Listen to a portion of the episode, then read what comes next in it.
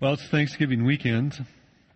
Well, we're, we are uh, taking a break from 1 Corinthians for a while, and for the next few Sundays, we're going to be focusing on the advent of Jesus Christ. As you can tell, the sermon today is called Light in the Darkness.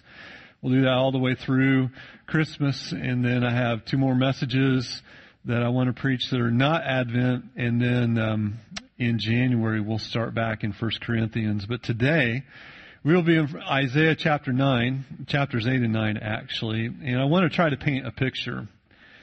The, the situation during Isaiah's time was not good. If, if you know anything about your history, Isaiah was a prophet in the, the he, they called him an 8th century prophet is what they call him. So in the 700s BC.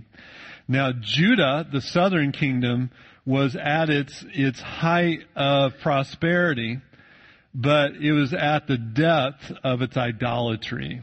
Uh, while everything looked bright and cheery on the outside, the, ins, the, the, the, the people of Judah were rotting from the inside out. Sounds much like our country today, doesn't it?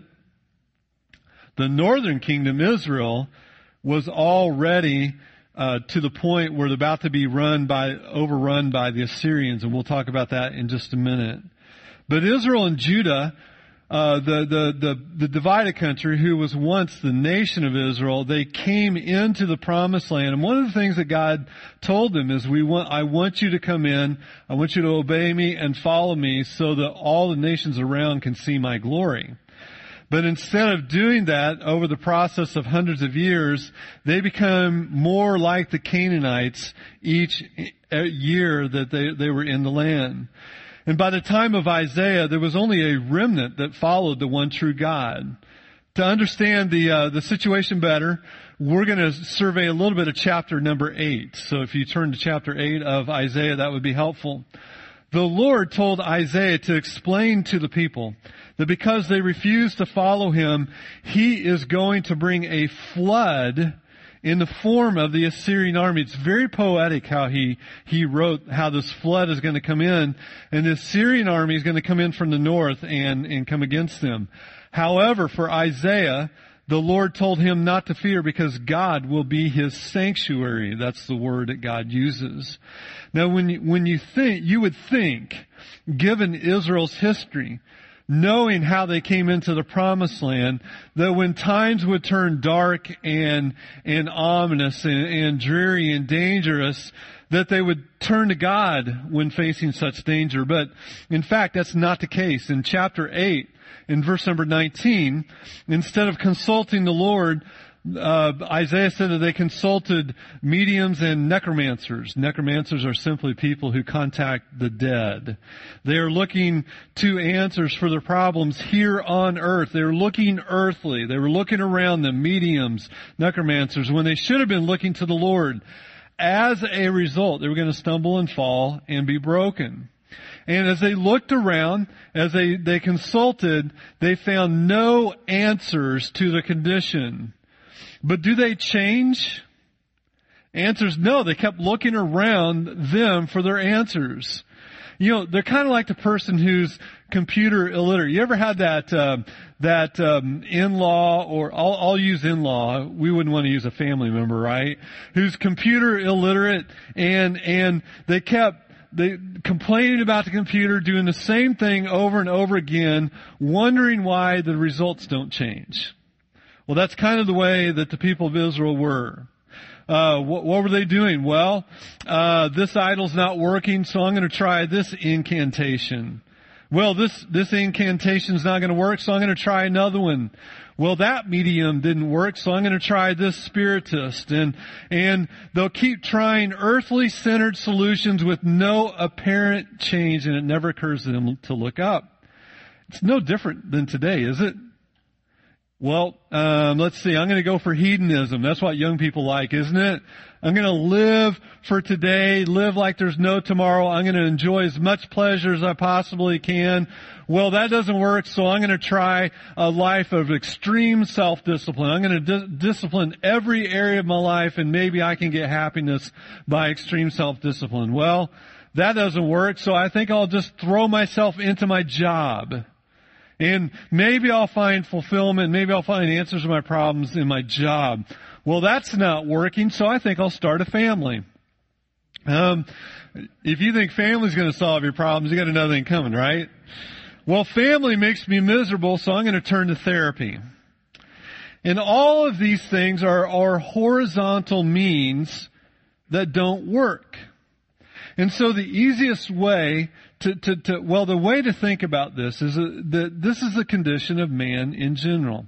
Now, what I'm going to do in the text today, it's, it's, it's really, it's hard to outline, so I'm not going to try to outline.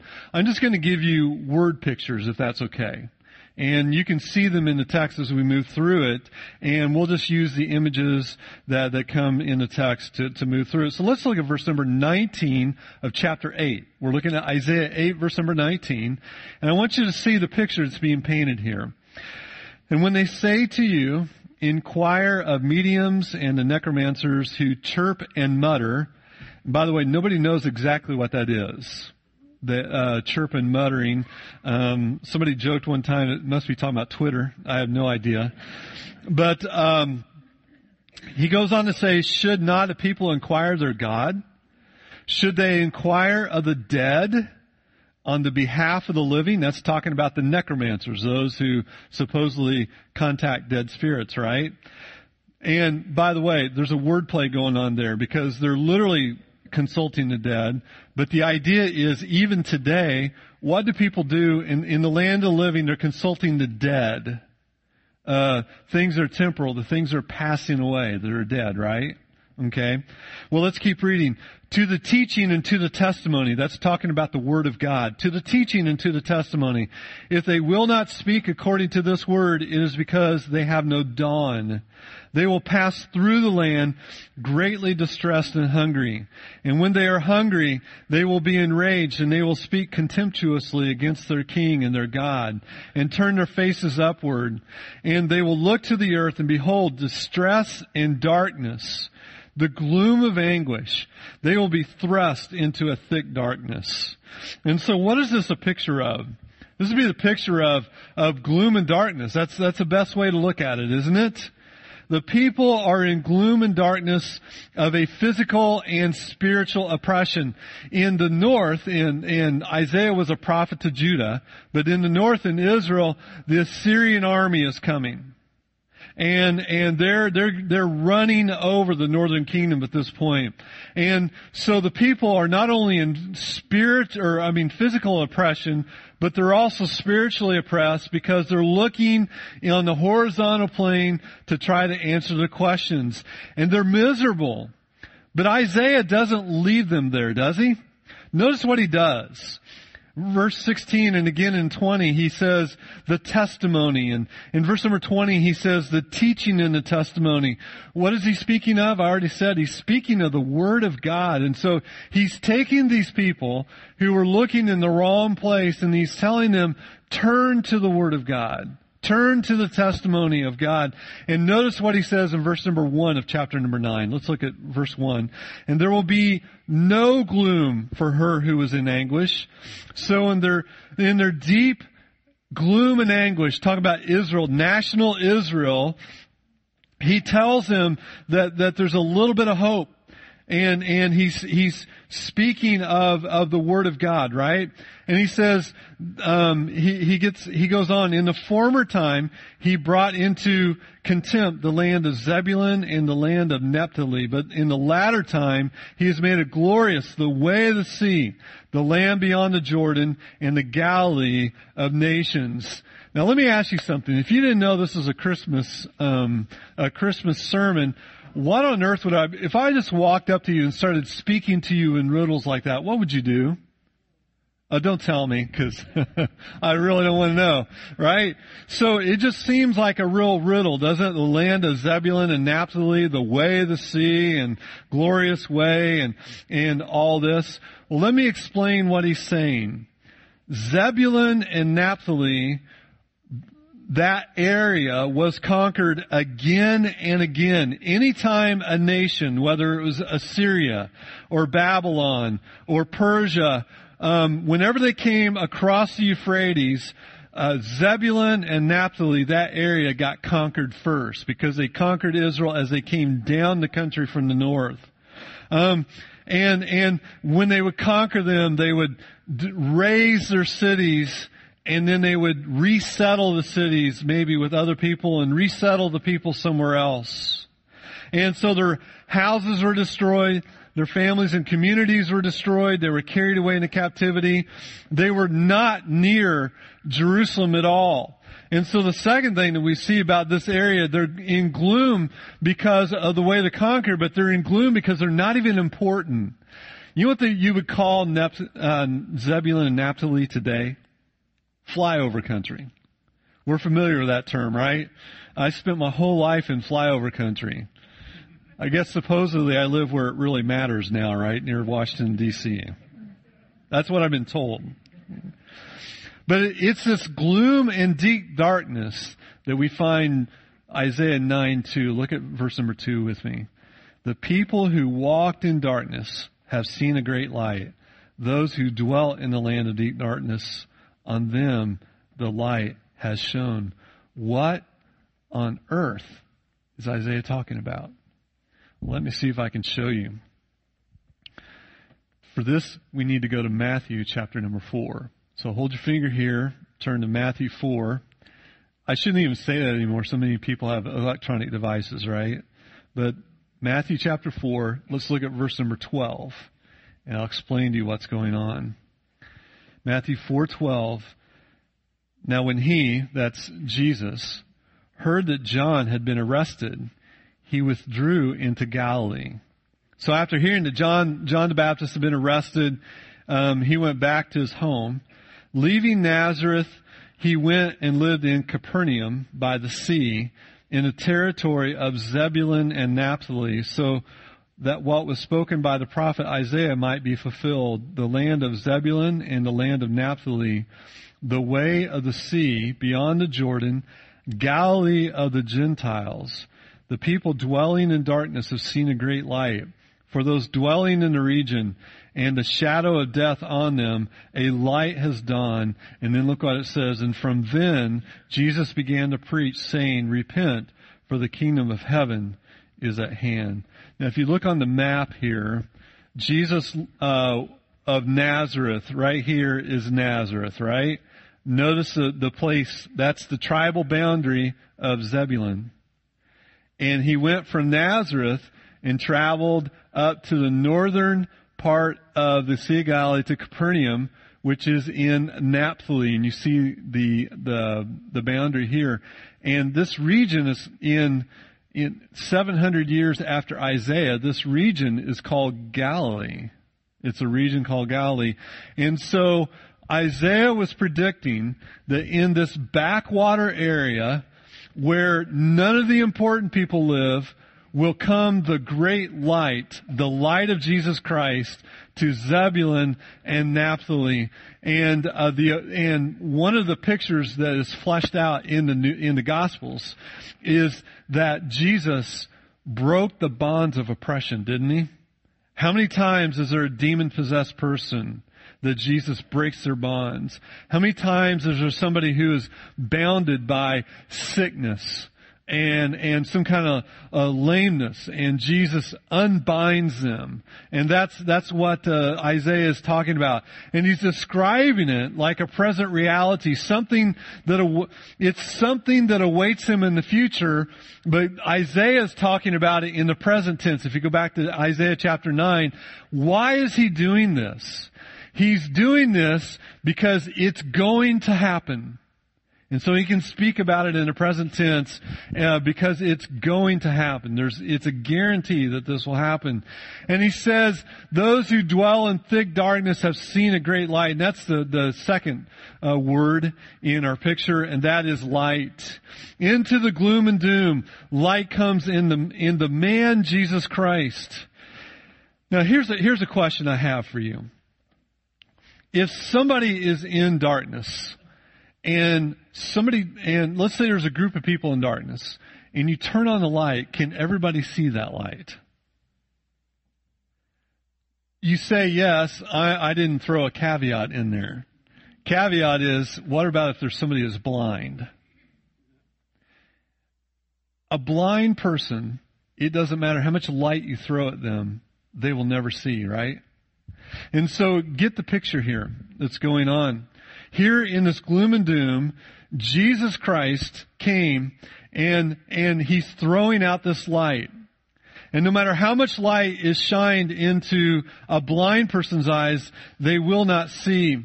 And that is the same as true of spiritual blindness. It is only the eye of faith that can see the light of Jesus Christ. And only God can bring around this change of perception. And that is why he writes in verse number seven, if you look in Isaiah 9, 7, he says, the zeal of the Lord of hosts will do this. How's the gloom and doom of darkness penetrated? The answer is the zeal of the Lord of hosts. And this runs through the entire Bible. The entire Bible talks about light conquering darkness. What, what's the very first passage in Genesis chapter number one? And God said what? Let there be light, and there was light. And so, immediately, the light conquers the darkness. Jesus walks into the temple and he says, I have come into the world as light and whoever believes in me may not remain in darkness. And that's, that's key. Whoever believes in me will not remain in darkness. Paul uses the same picture to describe the Corinthians. He says, for God who said, let light shine out of darkness has shone in our hearts to give the full light of the knowledge of the glory of, uh, of God in the face of Jesus Christ.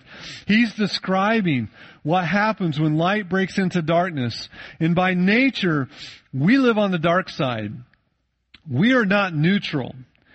John answered the question of why this is true when he says this, and this is the judgment the light has come into the world and people love darkness rather than light because their works were evil. That's John 3:19 and he follows up in verse number 20 by saying this, for everyone who does wicked things hates the light and does not come to the light lest his works should be exposed. And so let's, let's try to understand what happened during Jesus' earthly ministry. Jesus comes, this huge, bright light.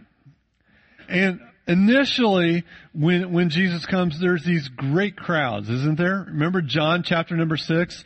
They're in the wilderness around the Sea of Galilee and he feeds 5,000 and the, then he sends the people home. The next morning he travels a little bit further around the Sea of Galilee and, uh, the people come the next morning and he begins to tell them the truth of the gospel, Jesus Christ.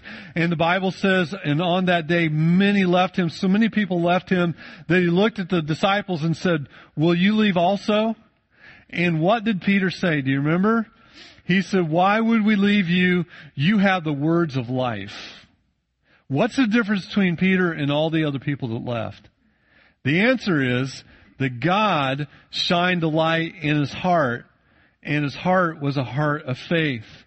And, and, and here's the thing. Jesus appeared during dark circumstances. And why is it that not everyone had the faith in Jesus Christ? The answer is that no matter how much spiritual light is shined in the heart, it is only God that enables that heart to see the light.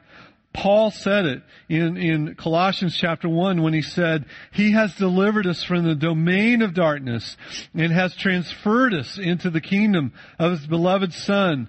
When God gives you the ability to see the light, the result is that you see the light. I know that's profound, isn't it? You like that?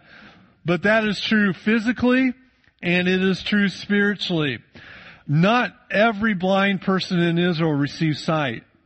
Only those who got, who Jesus commanded that they could see, saw. Not everybody who sees the spiritual light of Jesus Christ sees the spirit light of Jesus Christ. It's only those who God enables to have a heart of faith. That's what the Bible teaches.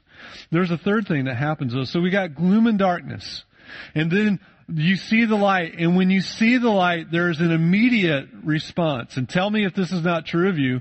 When you see the light, there's an immediate response of joy. Joy, isn't there? The people who walked in darkness, this is verse number two. The people who walked in darkness have seen a great light. Those who dwell in the land of deep darkness, on them the light has shone. You have multiplied the nation. You have increased its joy. They rejoice before you with joy at the harvest, as they are glad as when they divide the spoil. So here's the picture.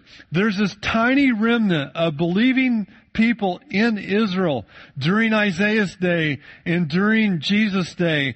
And, and they're, they're scarcely going to believe how God would fulfill his promises. And, the, and this, this tiny remnant of people are believing in God in this sea of darkness. Sound familiar? They're wondering to themselves, what is going to be of the promise of God to Abraham in Genesis 12? Remember, he, he told, he told Abraham in Genesis 12, I'm going to make of you a great nation. As many as the sand of the, uh, of the seashore, so many are your descendants going to be. And here they are. They're in national Israel, and there's only a small remnant who are truly righteous, truly following after God. You get to Jesus' day, and you find the same thing is going on. And it's because because it, they feel that this remnant is going to be snuffed out.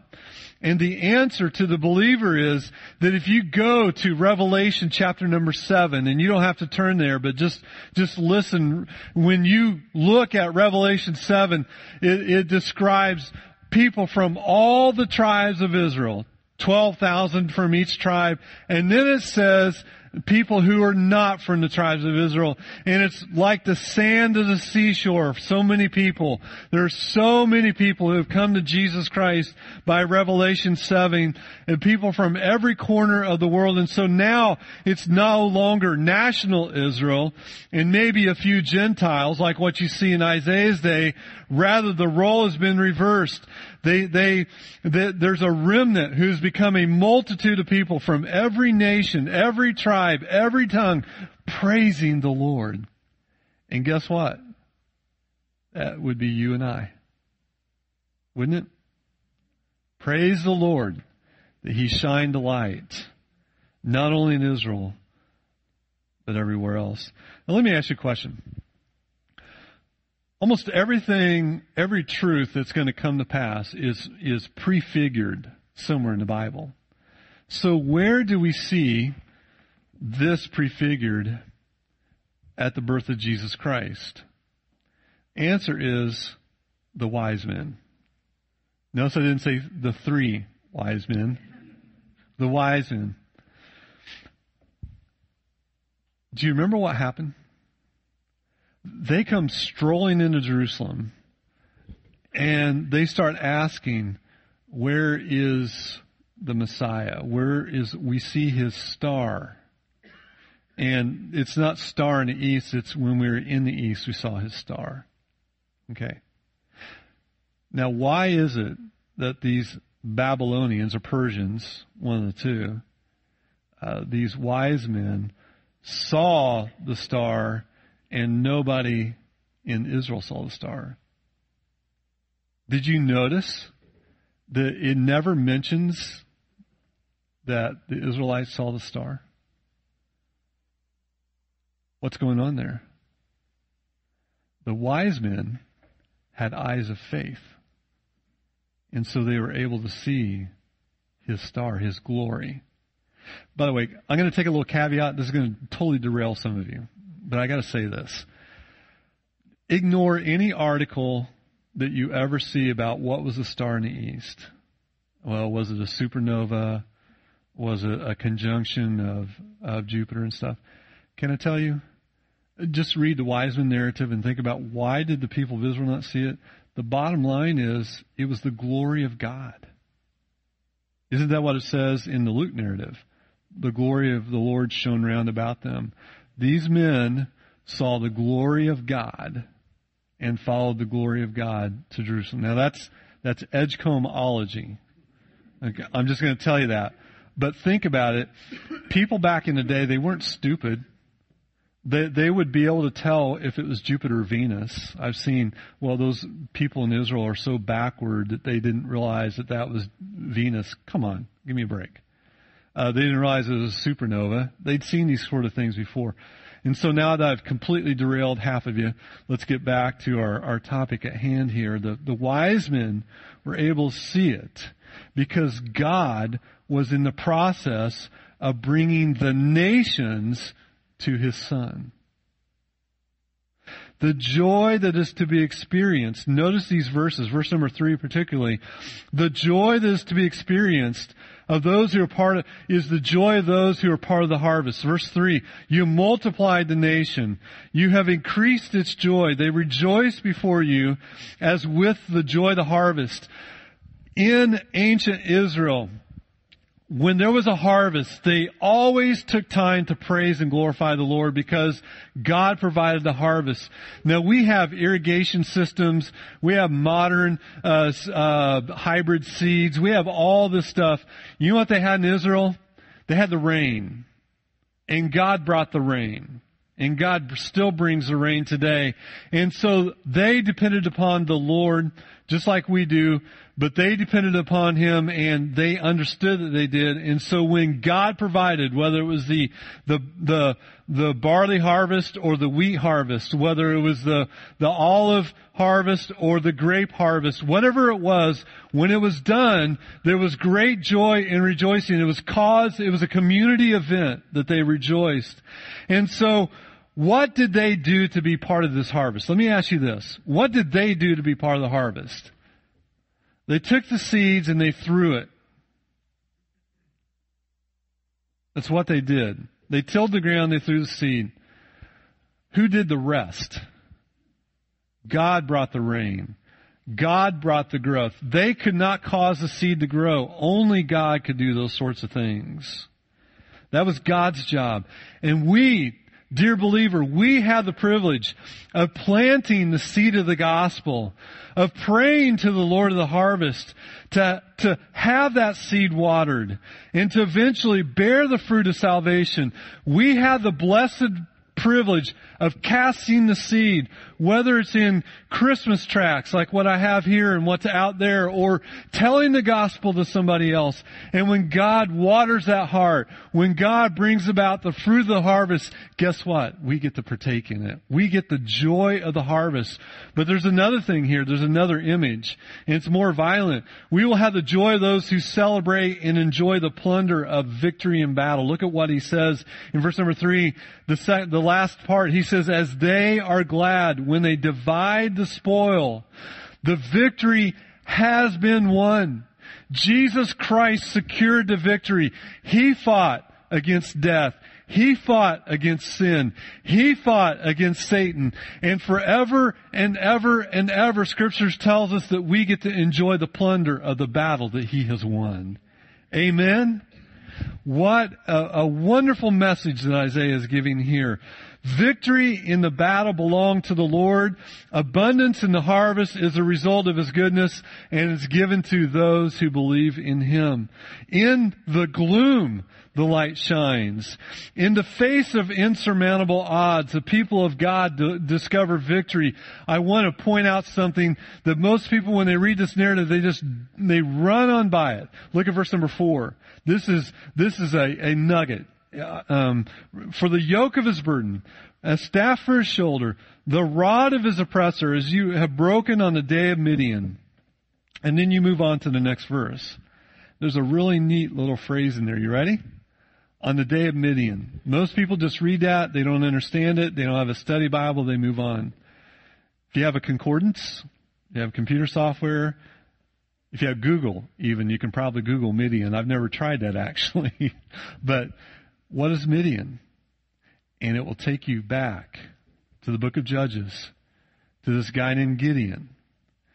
And the Midianites were oppressing. And you remember how that the Lord, and we've talked about this story already, how, how that the Lord found Gideon and he is in an, uh, a wine press trying to thresh the wheat so that he could um, have uh, the chaff blown away. He was a scaredy cat, basically. And, and God tells Gideon to lead an army to go fight against the Midianites. And 32,000 warriors come out. And here he is, he's telling God, look, I'm the least in my father's house.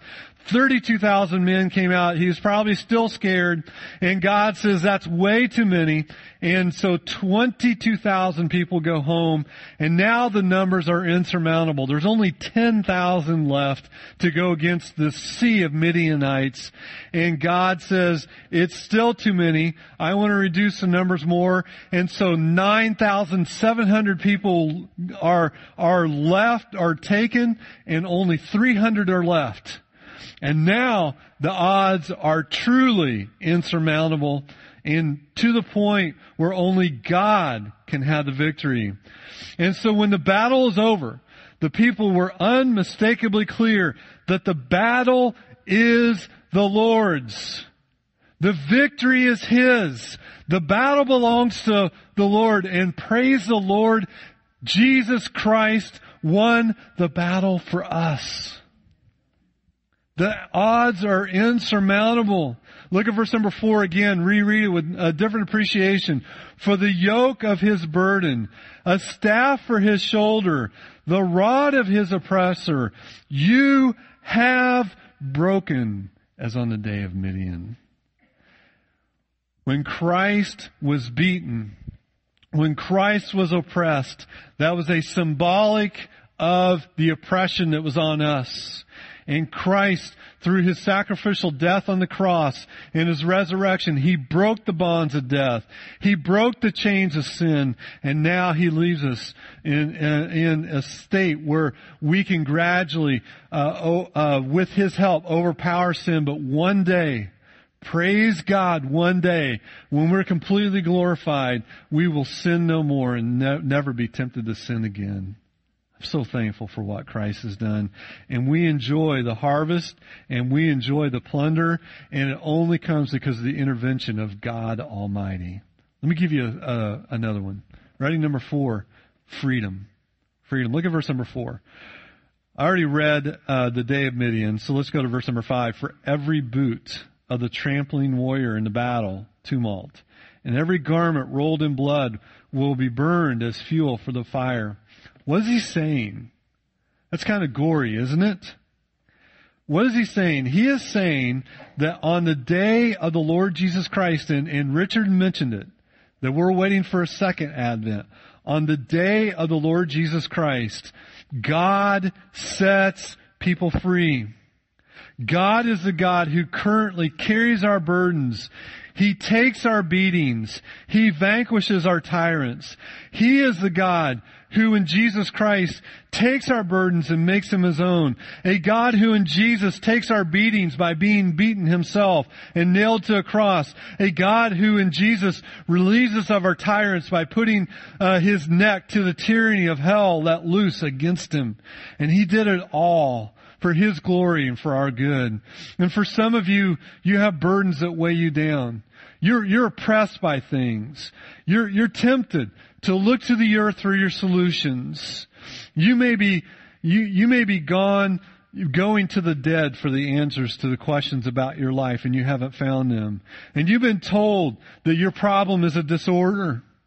Maybe you've been told that um, you're stuck where you are it's just the way you're wired. There's no way out. And Isaiah is telling you there is freedom in the Lord Jesus Christ.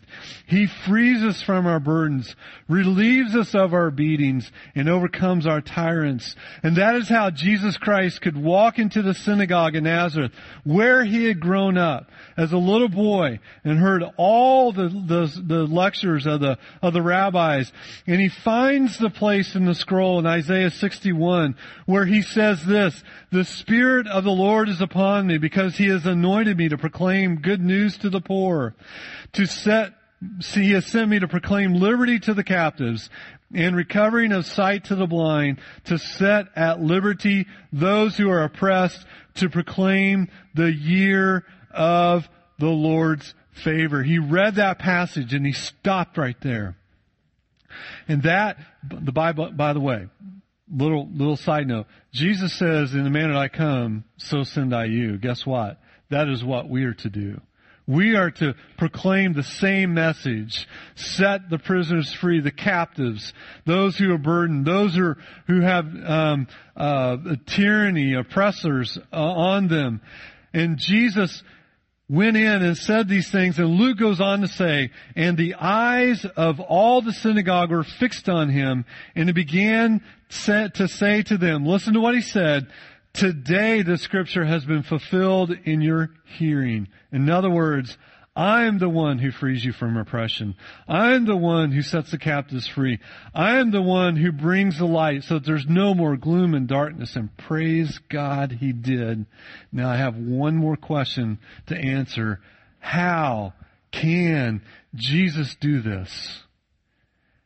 In the last part of our, our message, his incarnation. Look at verse number six. For unto us a child is born to us a son is given, and the government shall be upon his shoulder.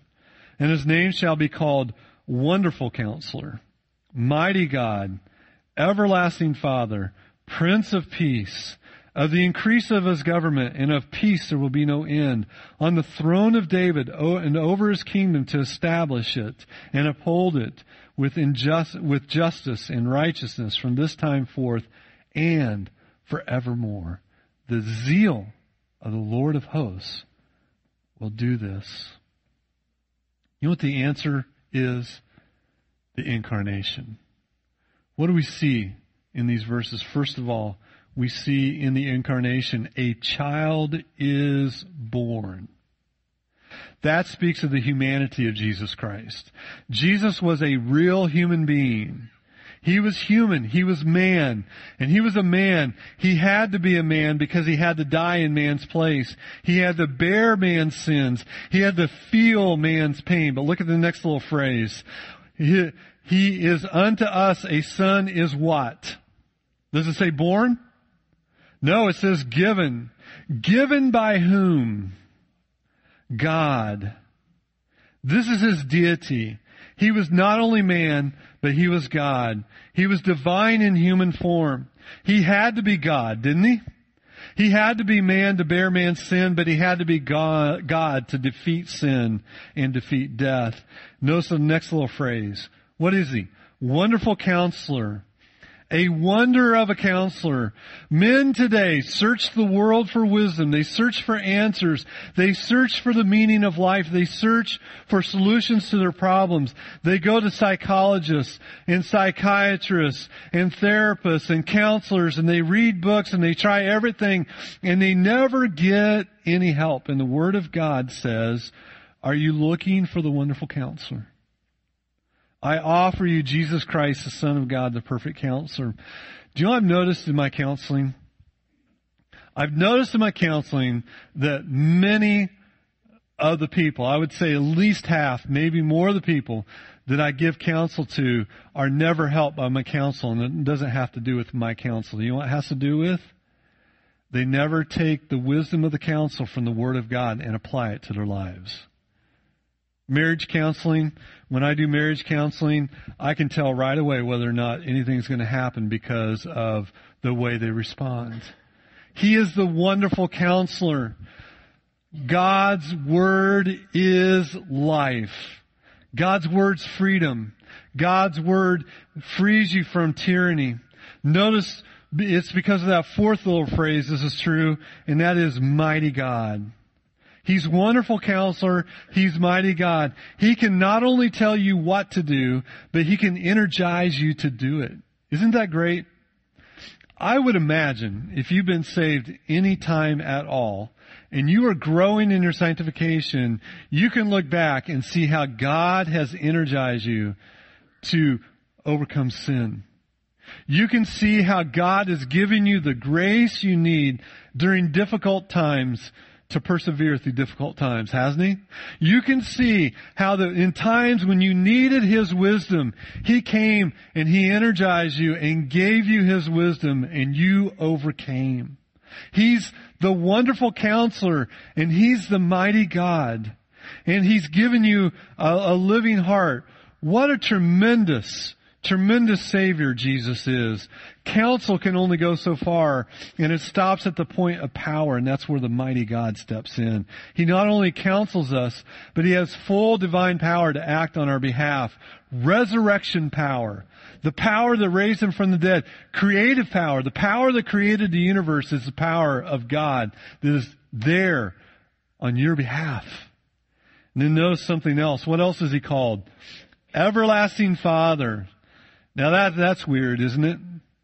How is the Son called the Father? Well, I'll tell you this. He is a child in time, but in eternity he is the Father. He is a child of time and the Father, listen, the Father of timelessness. Jesus Christ fathered eternity. Jesus Christ fathered eternal life. Wrap your mind around that. He fathers eternal life for all who believe. And that's the main import of what Isaiah is saying here when he says everlasting God, everlasting Father. And then notice something else. Prince of Peace. In his kingdom there is peace. And he can bring peace at least three different ways, can he? He can bring peace between man and God. He can bring peace in your heart. And one day, he will reign and there will be peace everywhere. Won't that be great? You ever get tired? Uh, let me back up. I know you do you really don't have to watch the news every day, do you?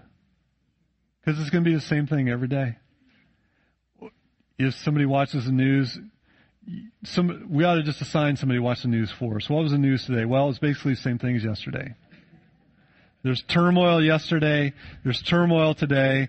Let me predict what's going to happen tomorrow. You ready? There's turmoil. There's not going to be any kind of peace. Um, and we understand that. But one day, one day Christ will come back in all of his glory and he will conquer every enemy. And 1 Corinthians 15 says that the last enemy that shall be conquered is death, and death will be no more, and we will have complete peace and complete joy. And we will see with no longer through a glass darkly, we will see spiritual truth clearly and completely. Won't that be a day? All because of the incarnation. Now, if you're here today and you're looking around all over for peace, for solution to your problems, can I ask you to do this? Look up to Jesus Christ. Jesus is the Prince of Peace. He's told the disciples, My peace I leave you. Isn't that wonderful? Christ has peace. And you can have peace with Christ, you can have peace with God by simply turning to Him in belief. Jesus, I believe that you died on the cross to take my sin away. And I'm trusting your work on the cross to get me to heaven. Not my own works, not my own goodness, not the amount of money I get to the church. I'm trusting you, Jesus. And the result, the same, the different side of that same coin is there's repentance. There's a repentant life. And what does that mean? That means that you begin to see your sins, no matter how big or little they are in your mind, the same way God sees them. They're an affront to God. And so you don't want to do it. And so you begin to live what's called a repentant life. And so you have the belief and the fruit all on the same coin. They're, they're inseparable. Have you trusted the Prince of Peace? The land of darkness has seen a great light. Have you seen the light? Lord, we thank you for these precious words of Isaiah. They're actually God's words, but they're, they're Isaiah wrote them exactly what you would have him to say. I, I pray, Lord, that uh, we'll, those who are believers, that we will be comforted by the words of Isaiah. For those who are here and may not have trusted in you, I pray that today will be their day of salvation. In Christ's name we pray. Amen.